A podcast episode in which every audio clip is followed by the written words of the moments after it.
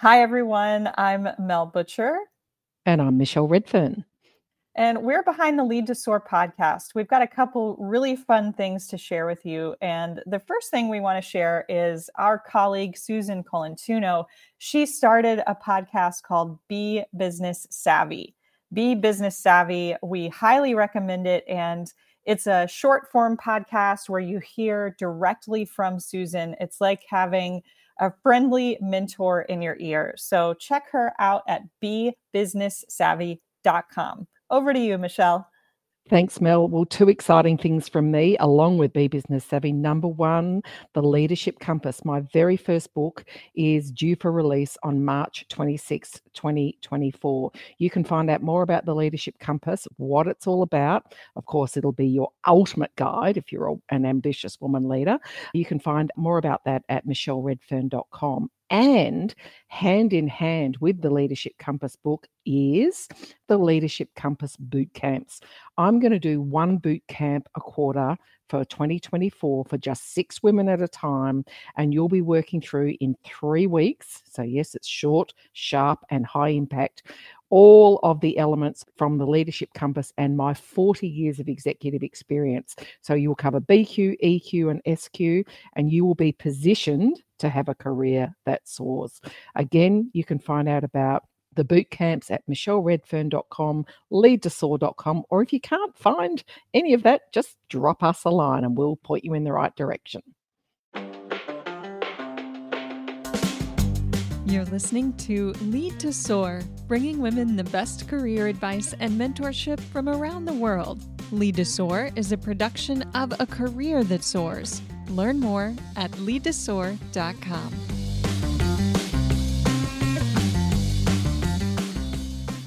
Welcome to the Lead to Soar podcast. I'm Mel Butcher, the producer of the show, and we have a lovely interview lined up for you on this episode 28, season 3 of Lead to Soar. Michelle Redfern is joined by our guest, Cheryl Morrison Deutsch. Cheryl Morrison Deutsch is the CEO of Zillion. She brings almost three decades of experience in translating business and technology requirements into actionable plans to provide superior user experiences. Morrison Deutsch most recently served as Executive Director of Customer Experience, Collaboration, and Transformation at Kronos. Prior to this, she was a thought leader at Cloud Technology Partners, a premier cloud services and software company serving Fortune 500 companies, developing technical and organizational strategies to support customers' business transformations. Morrison Deutsch also served as Chief Application Officer at Health Dialogue, where she oversaw the design, development, and implementation of a proprietary coaching application developed to convert predictive analytics into easily digestible, contextual patient information. She joins us today to share her career story and her philosophies on leadership. Welcome, Cheryl, to Lead to Soar.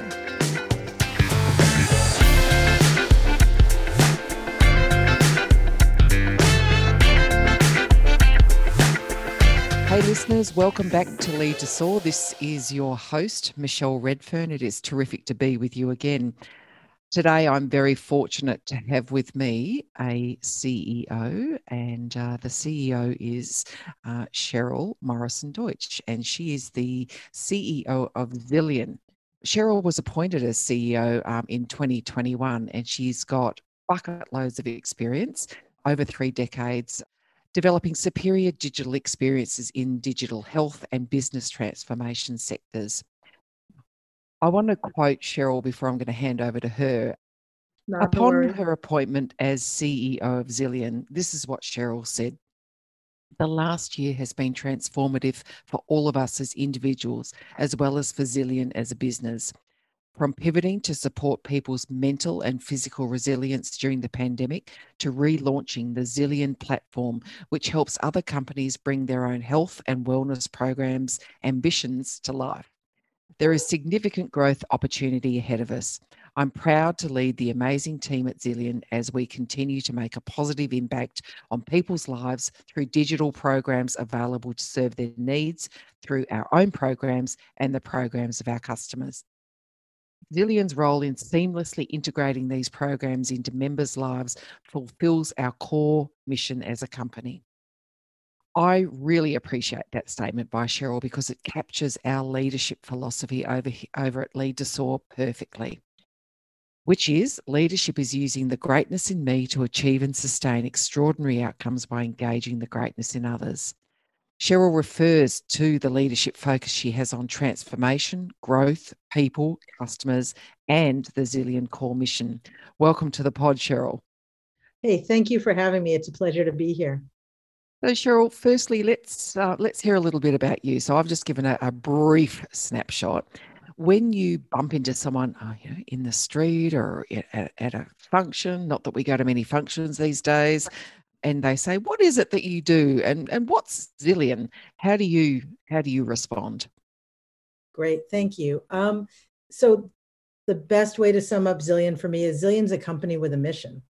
We have a mission that we want to help as many people as possible live happier, healthier lives for themselves, their families, and their communities. And it's really as simple as that. But we have to do it in two different ways. First, we do it through our SaaS platform that helps organizations bring their programs of care online to reach their members outside the four walls of any office or facility. We have a unique combination of technology, content, and support services that allows organizations to focus on what they do best and let us provide the rest. But along with that, we also have two and soon to be three programs of care on our own platform. One of those programs is focused on chronic condition management. Another is focused on resilience and mental health which is especially uh, topical over the last year. Um, and a new one that we'll be launching and probably announcing in the next six to eight weeks is focused on women's health and menopause. Having these programs is to us kind of like eating our own cooking.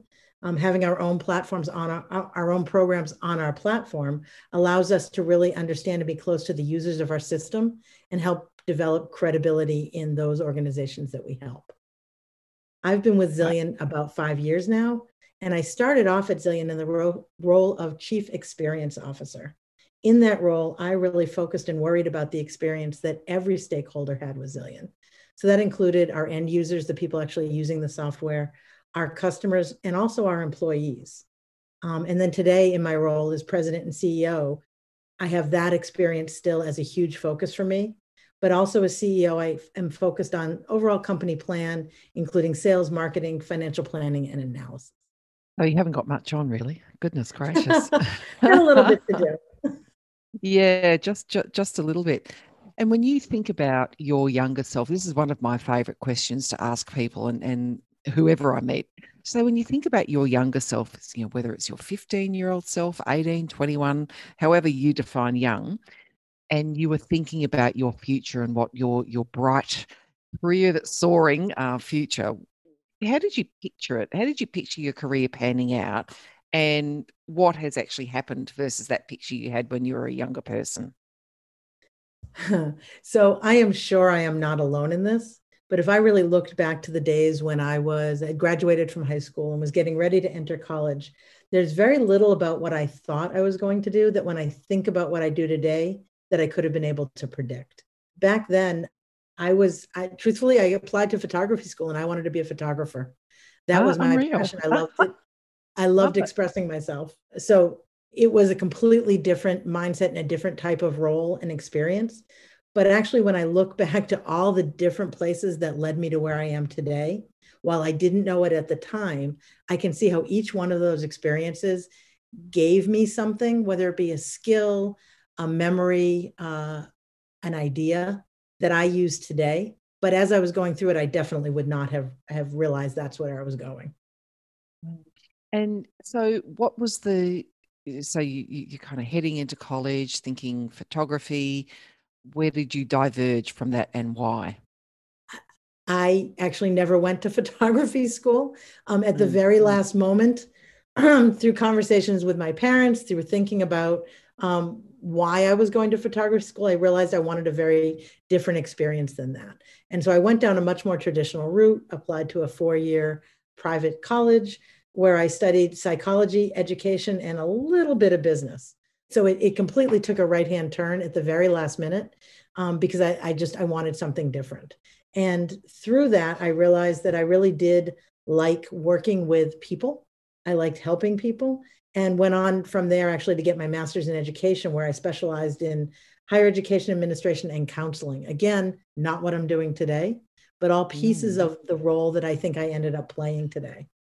So I ended up working in the college setting for a few years and working with students and helping them grow and develop and learn. And I went from that and realized I, again, completely separately had a passion for working with computers. I don't know why. I it was a natural uh, evolution, and I ended up coming out of that role and realizing I could put the two together by teaching people how to use computers. It, it, again, completely separate. It changed again as I then led me to a consulting agency, which I was teaching people how to use computers, and they gave me an opportunity, which led me to healthcare. And I realized, and that's where I've spent the rest of my career at that intersection between healthcare and technology. And that's really fueled the rest of my journey. And I feel it again, each of those experiences led me down a path that led me to being able to lead Zillion today. It's really interesting when I talk to, to women like you CEOs, C suite directors, so many of us have started our careers in one way and and with some hopes and some dreams and some goals and ended up on the surface or at face value in a very different field but then when you really look underneath the surface as you've just described you know you started off well caring you said you wanted to do it was all about care for you. So the psych education, a little bit of business, you said you were doing a little bit of business, but ultimately you it has in some ways come the full circle, hasn't it? Really. So you're really doing what you started out to do. I think so. It's funny if I think about how my goals have changed, and they really have changed over time, what I wanted to do didn't really change. I always liked helping people. I mm-hmm. always liked solving hard problems and seeing patterns in those problems to make things better. I always liked listening to people and understanding what they were trying to accomplish and helping them accomplish that. Those are threads that go through all of the different phases of my career. Yeah, and and so when we're we're setting goals and some of the conversations I have uh, and we have with women around goal setting, it's it's less around some of the conversations we have. It's it's less around the position or the role, but it's really about saying what is it that I really care about at the core of me, for you that's around care and people and then how do i how do i make sure that as you've said th- that threads all the way through my career so really getting clear about your purpose your core goals your own personal mission and then letting almost not letting your career pan out but but ensuring that that's part of the I guess it's part of the criteria, right? When you when you're looking or you know looking to make career decisions, particularly when they're really big career pivots, as you've talked about. Yeah, it, it as I think back it, at the time, it each one individual decision feels purposeful. Like that makes sense. It, it's the next thing to do.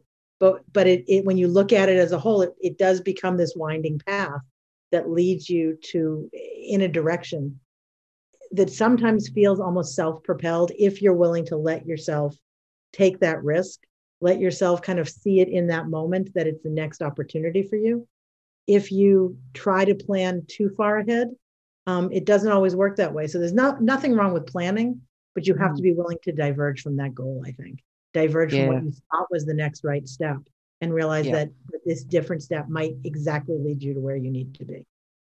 Yeah, I couldn't agree more. As someone who has also, well, I've had a very non-linear, non-linear career and do a whole bunch of different things but they're all anchored in in what I to to your point, what I really care about, and uh, I, I think it helps to really get in touch with that, like you did very, very early on, to say, you know, this is the stuff that I really care about. And every time an opportunity, as you said, it may it may feel like it's being self-propelled, but for someone who's very in touch with who they are, what they bring, and what they stand for, it, it not that it doesn't matter, but it almost doesn't matter what the role is as long as those things are anchored in it. I really um I think it's a great way to be because I always tried to. Oh, I'm sorry. No, no, no. Go ahead. I was just say, always trying to find meaning in what you're doing. I felt most fulfilled and and and happiest in the roles where there was some meaning for me that that made sense it it wasn't just teaching people to use you know microsoft word back in the day when that was brand new out there but it was actually helping people who suddenly were in a position where they had to learn microsoft word or their job was on the line and making mm. it so that they weren't afraid that they were able to approach it with with a little bit of humor a little bit of joy and be able to to put the fear aside so i think i've done that you know that's another one of those threads throughout my career it's it's being able to find the purpose in what you're doing and mm. use that purpose to satisfy your own needs yeah, and the finding that that purpose, and, and sometimes we do have to stop and dig a, a little deeper uh, to find mm. that. But I, I, I often think if I look back over my career, the times when I felt, you know, on paper there's this great job and you, you know, it's got the, you know, the right kind of dimensions across a whole bunch of parameters, yada yada yada but there's something missing and you, and you think oh, on paper this is perfect for me but i'm not happy it's it's not ringing all my bells here and yep. when you think about it it's it's it's you can't find the meaning or you've got a values misalignment and it's so important you know we spend a lot of time at work right even even more than perhaps I don't know that than we did many many years ago. And I think if you if you're working without purpose and without meaning, it makes it it makes it a real slog, doesn't it? Yeah, absolutely. And I think that that's important. Sometimes you have to admit it to yourself. You think that it's the perfect job and you get into it and you realize that there isn't the meaning, there isn't the the fulfillment that you can get out of it. And if you just you dig and you can't find it, you need to think about, you know, maybe it's not the right position, it's not the dream position you thought it was. And there's no harm or shame in that. It's you've learned a little bit more about yourself and you're ready for your next adventure. Yeah, 100%. And that, that self awareness, that EQ is, is so important. You're listening to Lead to Soar, a production of A Career That Soars.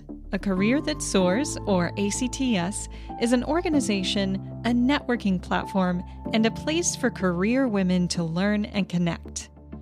Our founder, Susan Colantuono, envisioned a group that would embrace women from all backgrounds and support one another towards achieving their highest career ambitions. Learn more about what you can get from ACTS by visiting leadtosoar.com and clicking the ACTS link.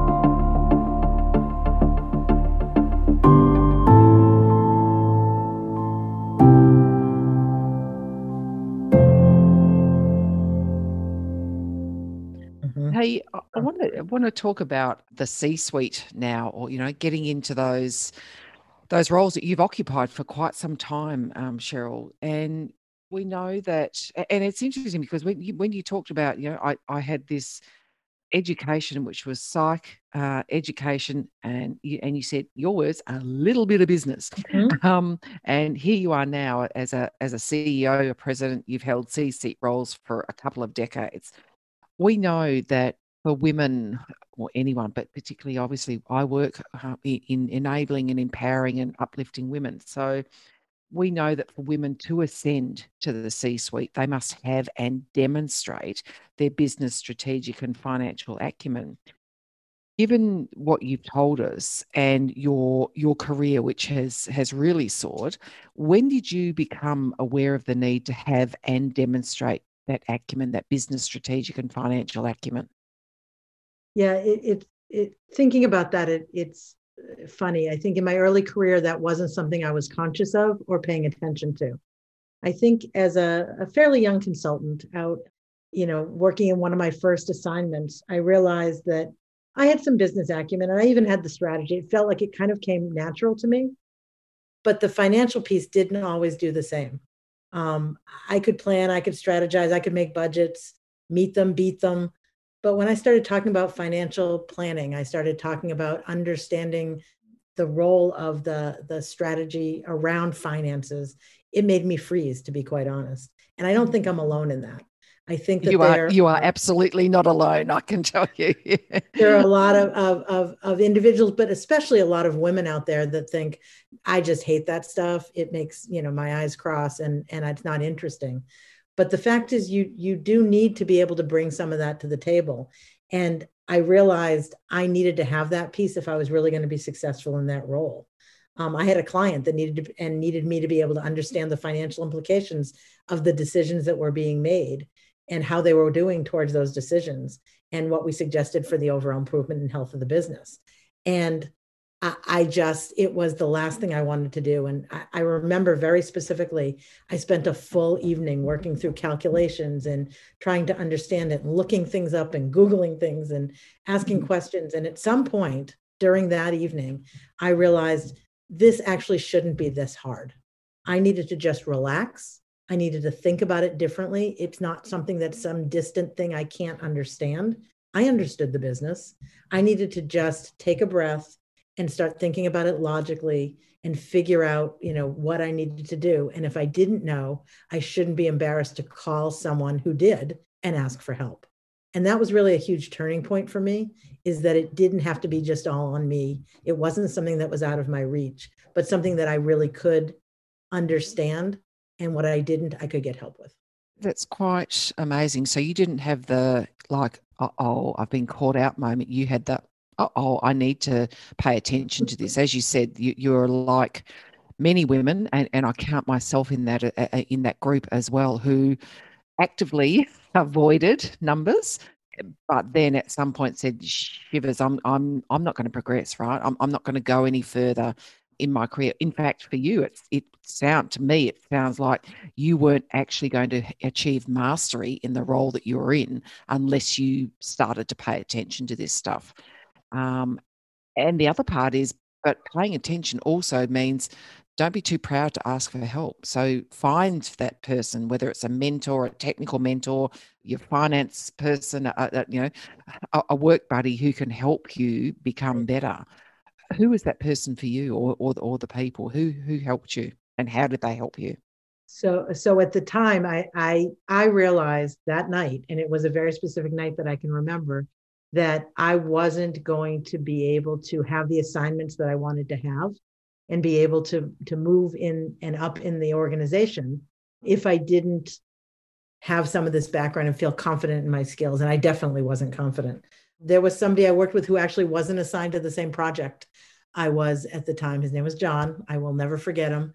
And I mm-hmm. picked up the phone and I called him. I was on a West Coast project. He was on the East Coast. So it was even later where he was and just said, Okay, I know I should know this, but I'm going to fess up. I don't. I don't understand what I'm trying to do here. Can you help me? Can you just walk me through? I think I'm missing one piece.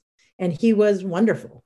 And he yeah. said, No, no, no, it's this, it's this. Don't worry about that. You're focused here. And just help me see that I actually probably knew most of the answer. I had just locked up. I had just, yep. I let the fear overtake me when it didn't need to.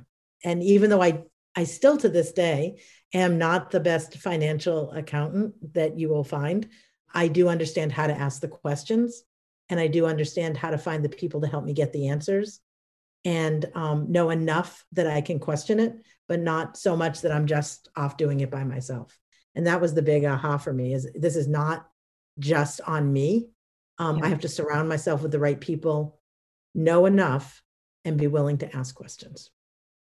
I what I really, really appreciate about what you've just said is your absolute authenticity in saying, even as a president and CEO, I, I still do, would not say or project yourself as being the whiz uh, with the mm-hmm. numbers. But what you have done, and I'm, I'm thinking about some advice I got when I was doing my MBA, what you have done is you've number one surrounded yourself with the right people but also you know the questions you know the questions to ask you know how to put up your hand and say i don't understand this help me more or, or explain it better and that's uh, do you think that gets in the way? And I, am actually taking gender out of it now. Do you think that mm-hmm. there's a, a need leaders, particularly as become really senior, do they get into that that mindset? I'm kind of asking a closed question, but that mindset of I've got to kind of pretend I know it all. Is, is well, that a thing? that that's a thing, and I think that's a and when you see that thing, um, you will find that there's a very different culture, there's a very different uh, mindset in the organization, and it can actually cost an organization their success because of that. Um, if you get to the point where you think you know it all and you don't need anybody else, um, it becomes a, a a place that I don't think can really thrive. No one person knows it all, and the moment you think you do, you fooled yourself and you put your whole business and your whole team at risk. Yeah, At least that's my personal thought. Uh, look, I, I'm I'm I'm pretty close to, to your view, and, and, and the work I do in diversity, inclusion, and and belonging, um, and particularly around uh, gender equity, and and you know some of this stuff is is complex and messy, but I always say I think it, it actually is quite simple.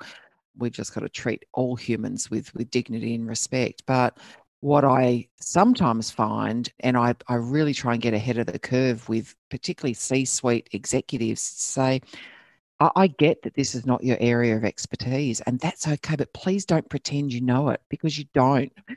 you don't. Right. You know, if, I'm looking at a, a room full of, uh, you know, let, let's call it men, and they're saying, look, we think we know what to do about uh, closing the our, our leadership gender gap or creating a great workplace for women. I'll say, I kind of want you to stop. And the first thing I'd like you to do is shift your mindset to say, this is not my area of expertise. Because guess what? I don't have the lived experience. Please let's yeah. listen. Or, as to your point, surround ourselves with, with experts. But that humility and not being too proud to say, hey, I'm, you know, I, I need help here, or I'm, I'm going to have the, the people around me. It's just so important in leadership and reminds me of, as I said, I was doing corporate finance in my MBA, and I've got to say, I I loved every minute of it, and I hated every minute of it because it was really stretching me. You know, I thought, when am I ever going to need to work out, your know, net present value and the weighted average cost of capital, blah blah blah. However, my uh, my lecturer, she she was mathematics. She was actually seventy five years old, mathematics genius. Eileen, her name was. She said, Michelle, I know you, have got a pained look on your face. I said, Yes, that's because I'm in pain, because this is painful. and she said, You don't have to know the ins and outs of this, but what you do have to do as a as an executive, as a CEO, is be able to hold people to account. And that means understanding where to probe. She said, Don't you don't have to go in and out of all these calculations once you're in your role, but you have to know the questions to ask. So exactly like your advice know the questions to ask surround yourself with the right people don't be too proud to ask for help because that was me i just kept saying oh, can i stay back after class i need some more help yeah for me it was really about letting go of the fear of being discovered as a quote unquote fake and realizing yep. that it's okay uh, that you don't know everything and that you just surround yourself with people who can can support you you don't have to be an accountant to understand finance and its implications for your yep. business but realizing that you add value in your experience and your thoughtfulness around any subject, I will say, except maybe surgery. then I really want to make sure you know what you're doing. But other than that, if you know what questions to ask and, and how to surround yourself with people and you let go of that fear, the whole thing changes and it's a different tone and tenor. And you can lead mm. with confidence with what you do know and your ability to support the team that's around you. Yeah, and the other, uh, what, what I also want to explore that other point that you made around the impact that that style of leadership, that proud, I know everything, I'm, you know, I'm invulnerable type of leadership has on a an organization's culture. Because your culture at Zillion's very special, and you know that that takes really great leadership and here at, at Lead to Soar, we talk about putting on your mantle of leadership every day. And assuming that mindset that you've just talked about i am yes I, I, have a role that means i i make some different decisions to other people in the company but at, at the end of the day i'm the leader here and i've got to be humble and authentic and vulnerable know my stuff all that kind of stuff in every interaction and every situation. And for me i I'm a bit of a sports nut. So I think about putting on the mantle of leadership as a bit, bit like game face for sport. You know, you've got to have game face on. You're in the game, you're in the zone. So how how does that work for you at, at Zillion, Cheryl? And, what is your leadership mantle? You know, what is the leadership culture um, and the broader culture that you've created at Zillion and how? Sure. Thank you for the the compliments on our culture. It's something I am actually very proud of and actively work on all the time. Uh, it's important. So when I think about kind of getting ready and, and taking on the role, it's for me, it's about showing up every day and not just calling it in. So showing up is is being fully present. So I need to be ready to listen, to understand, to ask the right questions. And those questions I ask hopefully empower those on my team. I want to provide direction and vision, but I want to then give them the tools for them to see their way to success. I think believing in them and what I say and do sets the stage for everybody else so that they can not only empower, I am empowering them, but they're empowering each other and that they're showing trust and collaboration. But not to be mistaken, at the end of the day, the buck stops with me. Mm. And I mm. hope my team knows always that I have their back and I won't walk away from that responsibility. Sometimes there are decisions that have to be made, and it's not always a uh, a group think. I will listen, as I said earlier. I will take in all of that information, but I know that I have to sometimes own those hard decisions and be willing to make them um, because it's not always fair to make somebody else or to pass that buck on to somebody else. Yeah. And if and if you were thinking about let's let's have a you know a, a scenario so you've got someone mm-hmm. coming into Zillion for the first time they're in a leadership role and you know how what would you say to them about this is what characterize characterizes leadership in our company. So, yeah, I, I, get you know the CEO and the president. The buck does stop with you, and you you do have to own those hard decisions. And there's stuff that you have to do that others don't. But as a leader in Zillion, and of course, and, uh, more broadly, the women leaders across the world who are listening to this, what do you tell them about the privilege of leadership? You know, what do you tell them about this is how you show up? It's interesting. I actually meet with everybody who comes in is new to the organization. I like to spend I. Kind of had a, I kind of had a sorry to interrupt, but I kind of had a feeling that that might be the case. I didn't know for sure, but I, I, I just had a feeling, knowing what I know about your company and the culture. I thought, I bet you any money you're pretty hands on with this. So I'm, I'm sitting here smugly pleased with myself that I was right. you are right. I meet with everybody that comes into the organization we do a lot of things to you know especially in, in this remote world do a lot of things to try to to uh, help people uh, feel more comfortable and understand the culture and what we do.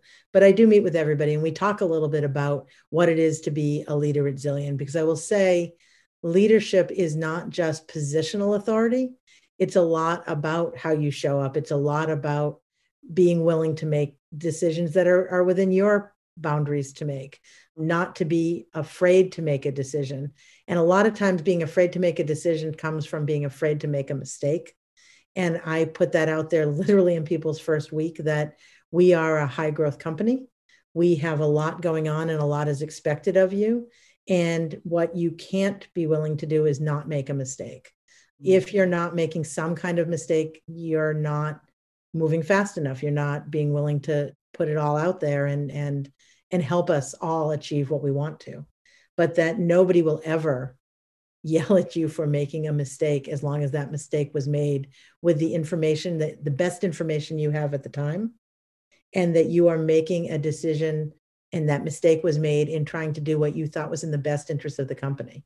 All i ask from people is that they own that mistake. As soon as they're aware of it say that they have the right to you know be smarter later and they've learned something so that they want to do something differently now they come forward, they talk about it, and they correct it. They have an idea of what to do to make it better. And then we make it better and we move on. I've not found anybody operating that way that does anything but ultimately succeed for themselves and for the company.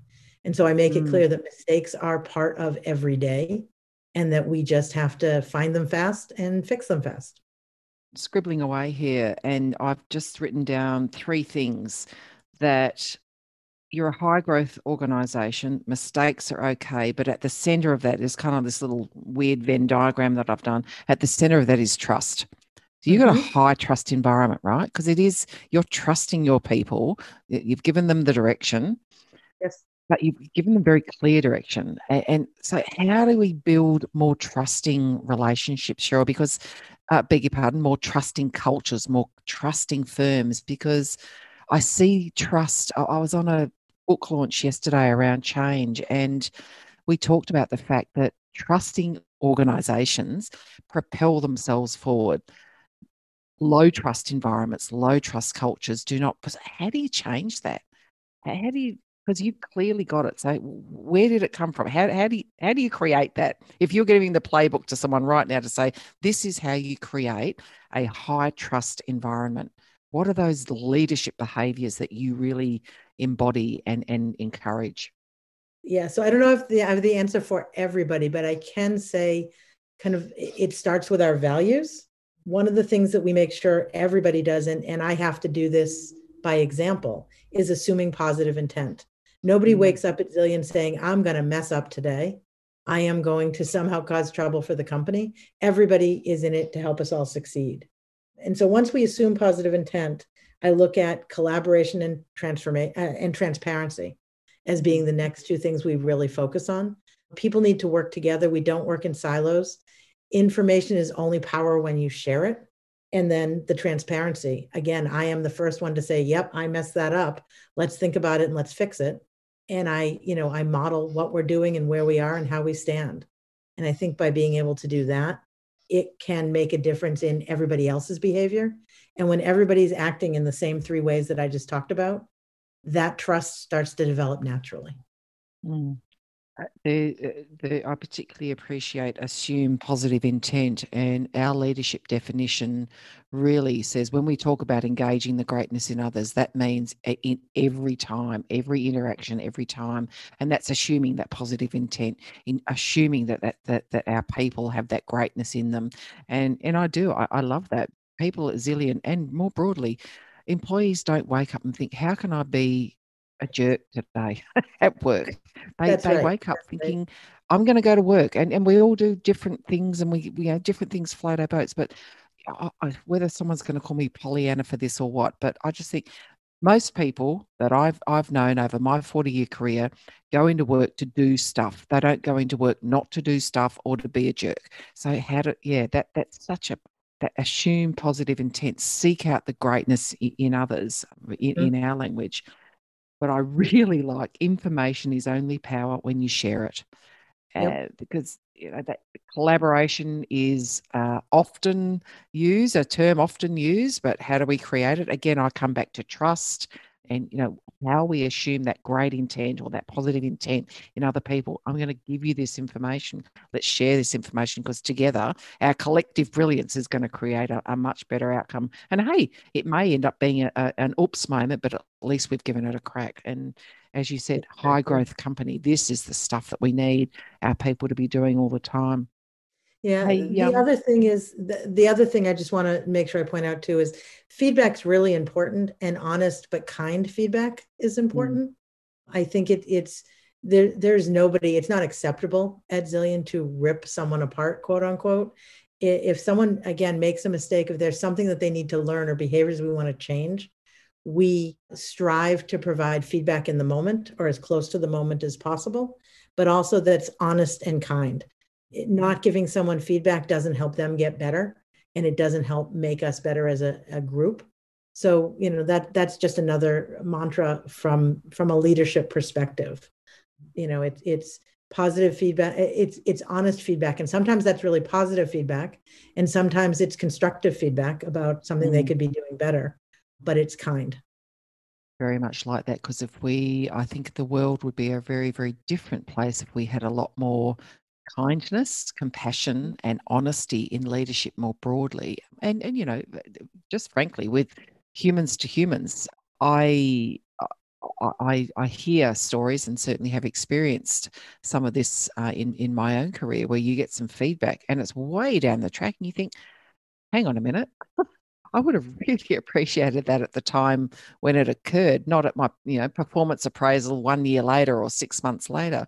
Please, you know, be you're not doing me any kind of service by not giving me that feedback as you said positive or constructive because yeah. how can we keep developing i again I, I, go to athletes and and one of my a woman i really admire uh, here in australia dr bridie um, o'donnell she said once you know athletes are they are seeking feedback every moment because they know that a simple movement change or a lifting of the leg or a you know a you know a diet change that they want to be told what they're not doing right every moment because that that is quite literally what they're all about. How do we as humans also seek out that feedback to say i want to be better. Please give me the feedback. It's um it, there's something about the athlete's mindset which uh, which uh, i think we can all take on board as well.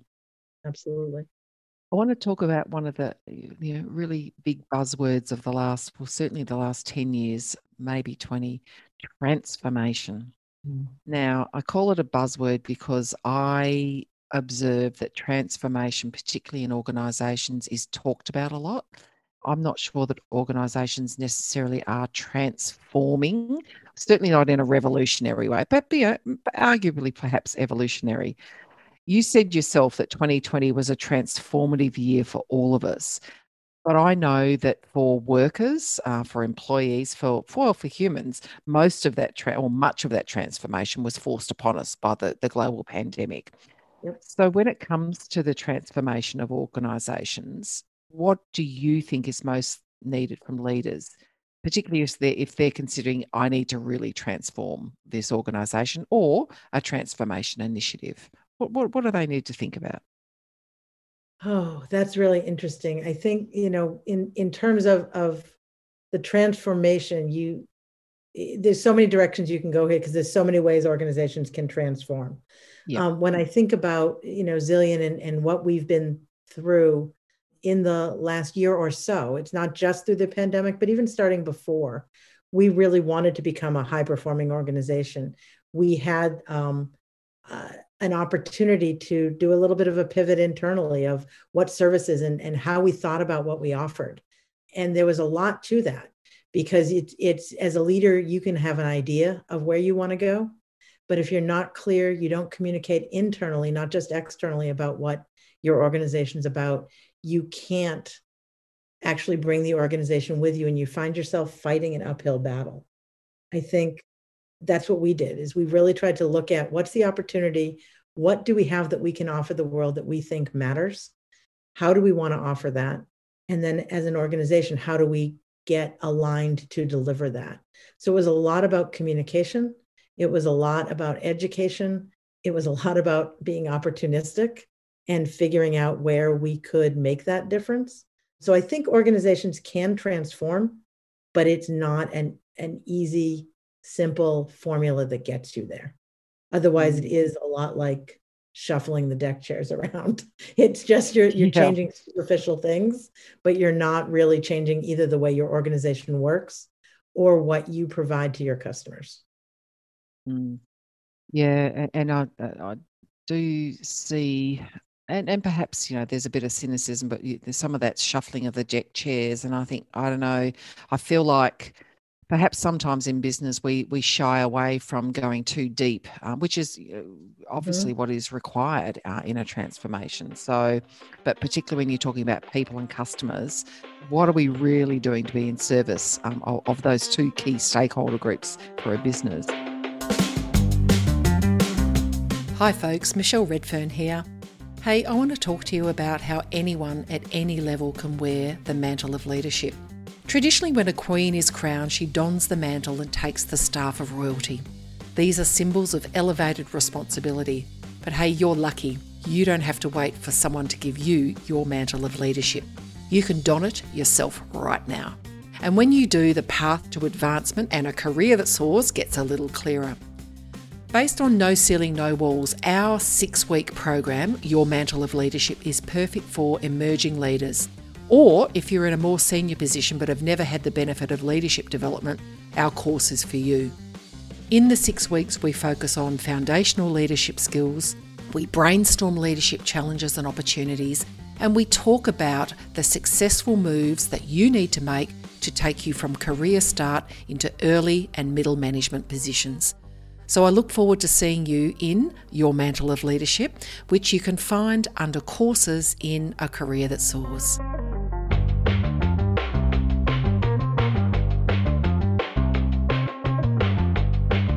I want to now pivot into talking about your people because one of the transformations that we saw in 2020 was the world's workforce was sent home to work, by and large, except if you know first responders and and uh, essential services. So, lots and lots of firms, uh, including a lot of my clients, are considering what the new workplace needs to be and how to best serve those customers and people that you were just talking about. So you're doing some interesting stuff around the workplace at Zillion for 2021 and beyond. Do you want to tell our listeners what that is? Sure. So starting actually back a little bit at the beginning of 2020, so pre-pandemic, we started to think about the hard work that had to be done and, and we were transforming the products and services that we brought our customers but i had to really also look at our employees and what they were doing and we mm. went to a model in January that turned out to be very fortuitous. We went to a model called Work Your Way, which meant that we had these two office locations, but we knew that commutes were getting very long. We had some people that were remote and not in either office and having a hard time being able to contribute equally to people who were in the offices. So we took a step back and decided, again, talking about trust, we were going to let people work the way that worked best for them, which meant on certain days they would be in the office on certain days they'd be working from home um, and that they all they needed to do was make sure that their manager knew where they were supposed to be so that if someone didn't show up at the office we didn't worry that something happened to them on the way there so they had their own set of accountabilities they had to get their work done and work with the people they needed to but they could work where it made best sense for them and fit for their lifestyle or you know their moment of that day they had someone coming to their house to do a repair it didn't matter if they worked from home or anywhere else so in January of 2020, we rolled out that program. And some people took advantage of it, and some people were still a little leery.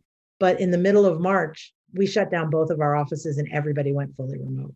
So we were lucky because we had the tools, but we hadn't really tried it that way and we just dove in. Well, based on all of our experiences in 2020, we've pretty much made the decision that in 2021, we are going to stay remote. We are, we've let go of one of our offices and the other one we're considering what to do with, but we are not going to be going back to a, a standard office environment. We are going to go pretty much fully remote, mm-hmm. enable to enable us to continue to serve our customers the way that we have been serving them and our members. It provides us with a great deal of flexibility. People are meeting up all the time, whether it be on Zoom or on the phone, but not in person. It has created an equal playing ground for people around the country and it has allowed us to have a much greater talent pool to hire from. We don't care yeah. where you sit, we care what you do and how you do it. And it has worked out tremendously well for us so far. It has required retooling a lot of our uh, tools that that we use, and I am uh, grateful for my team, especially uh, Nicole, who's my director of HR, because she has put in place programs. We call one of them um, Z-Mates, when we hire a new person in, we buddy them up with someone in a different group in the organization to work with them for six months to meet with them offline to make sure that they're connected to the right people and that they feel connected to the organization. We do social events during work hours with folks. So whether it's a trivia contest or we did a gingerbread house making contest with people and their families over the holidays. We do a lot of things to keep people connected. Mm-hmm. And then mm-hmm. one of the things I'm also really proud of is we do something called water cooler conversations, which is to replace people running into each other in the lunchroom or by the water cooler in an office environment. So we bring people together who normally wouldn't talk to each other and me. So yeah. it's like four of us or five of us. And we spend an hour with no agenda talking about whatever they want to talk about. So it gives me it. a chance to get to know everybody in the company and people who don't get to meet with these people all the time because they're only in meetings with certain people to meet with each other. And it gives us a chance to, for me to hear ideas that people have or answer questions that they might not get to ask in any other setting or that they might be afraid to ask in a large setting. So it's just, it, it tries to bring that office environment into the virtual world. Wow. so I was gonna I, I, wrote down equal playing ground. How do you how do you create an equal playing ground? But then you've said to me you've got your Z mates or Z mates and yep. the water cooler convos and those yeah that those really in very, very deliberate and intentional strategies to make sure that you you've, you are creating that equal playing ground. So you, by the time you finish speaking about it, you, you'd answered my question, and it's. Oh. I, I think it's just it's quite extraordinary because there are again, but we're coming back to trust and you know what is it you've got a, you've got an agenda you know you've got a, a, you've got a very very clear strategy around what you're doing with the organization but you said retooling so really helping people understand that they are supported. But I think the other thing that's that you touched on as well is how much talent has opened up to you or to Zillion as a result of that, because you're not geographically bound anymore. Right. It's amazing. We now are in, I think, 22 different states throughout the United States that we have people sitting in. And I don't know that we have more than six or so, seven people maybe in any one state. It is, uh, it's been wonderful. It's also freed people up to be able to, to move. In the past, you had, you know, uh, a couple, and, and one of the person people worked for you, and the other person got a job someplace else, and they wanted to move with their spouse, of course, but that often meant having to leave a job that they loved. Now that mm. doesn't have to be the case you want to move closer to family, you have a reason to be someplace different. It doesn't matter to us as long as you have a space to work, you have that commitment. Yeah. It's it's great. And again, it's that trust, but you're also measuring your folks on the outcomes that they create for the organization, not on how often they kind of turn up and sit in front of a desk. It's um, and I know that's a fairly binary way of looking at it, but this is this is one of the really key things. I come back to that trust over and over again, which is threaded all the way through this conversation.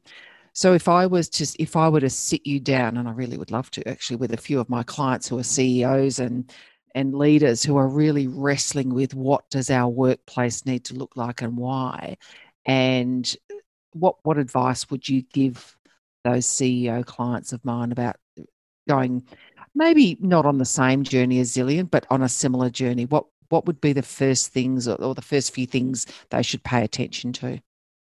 I think it it started for us with communication. They want to hear from leadership. They want to understand what leadership's thinking and the role that as individuals in the company they play and what your vision of that looks like and not just for your customers and not just while it's important to know the financial vision and the goal of the company, it's also important to know what your vision is of the culture and what's important to you because you have to embody that and you're wanting your organization to embody that. And if they don't know, they're guessing. And a good 50% of the time, they're going to guess wrong. So I think mm-hmm. it starts with communication. And that then starts to breed the trust that, that we keep coming back to. And then giving people a chance to be valued players. You know it's it's that leveled playing field. Does everybody have a chance? Can everybody see how literally what they do every day connects to the overall vision and success of the company? And that's yeah. where we started from and the rest of it kind of came from there yeah because and, and especially a, a two-way feedback or, or mm-hmm. multiple way feedback you know a bit like an omni channel it's um you want to be getting that feedback going all sorts of different ways so that you're I guess, learning, growing, um, getting better together. I'm very conscious that we, uh, as always, I could keep talking to you as a, as a guest for, for ages, but you're a busy woman. So, final couple of questions. Sure. What's the best career advice you've ever received? The best career advice I have received, I think it was don't let fear guide your decisions if I think about it, if if you're afraid of making that mistake, if you're afraid you don't know what you're doing, it, you can't live in that fear. You have to live in your own confidence that you will make the best choice and that you and I say it all the time to myself, and someone originally said it to me you reserve the right to be smarter later, that you're going to make that decision based on what you know today. Mm. And that if you learn something later on, don't be afraid to to say i i was wrong and i need to do yeah. something different and i think when someone really we talked about that it freed me in a lot of ways to be more my authentic self and to be willing to not get paralyzed by those fears yeah great advice there's so much in that what about what is the best career advice you can offer to the women listening to this call? It's similar vein, right? I think it's be brave, believe in yourself. Don't let your own self talk stop you from taking a chance. And then find those people that inspire you and learn from them. It will be amazing when you look back, the people that you kind of take with you internally. Think about it in my heart and in my mind that can support you. So, so find those that inspire you and learn from them. Awesome. Cheryl, it's been a delight talking to you and learning more about you and, and the great workplace that you have created and sustained at Zillion. So, I guess, you know, to summarize, we've heard about you as a person who cares a lot and you've always wanted to care and, and uh, you've found purpose uh, and meaning in the work that you, you've done. You've had a career, you had career pivots, You've mm-hmm. identified your missing 33% and closed it. But the things that really stood out to me from our conversation were trust. Trust is essential for creating that high growth, positive um, culture organization. You assume positive intent with people. You share information because you're only powerful when you share information you create equal playing grounds, you give honest but kind feedback, and mistakes are okay. And I think that's a great recipe for any of the, our listeners who are leaders and aspire to be CEOs and presidents just like you to say this is this is a great recipe to create a high performance, high growth, inclusive organization. So Cheryl, thank you very much for for being with me today. I appreciate it, and um, well, go Zillion. Oh, thank you very much. It was great to be here.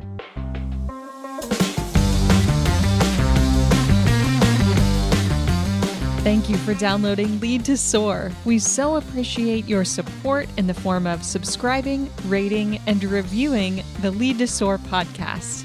We especially appreciate when you share Lead to Soar with friends and colleagues. Lead to Soar is hosted and produced by Michelle Redfern and Mel Butcher. To get in touch with either, visit michelleredfern.com and melbutcher.com. Lead to Soar is a production of A Career That Soars. Learn more at leadtosoar.com. Until next time, stay focused and lead on.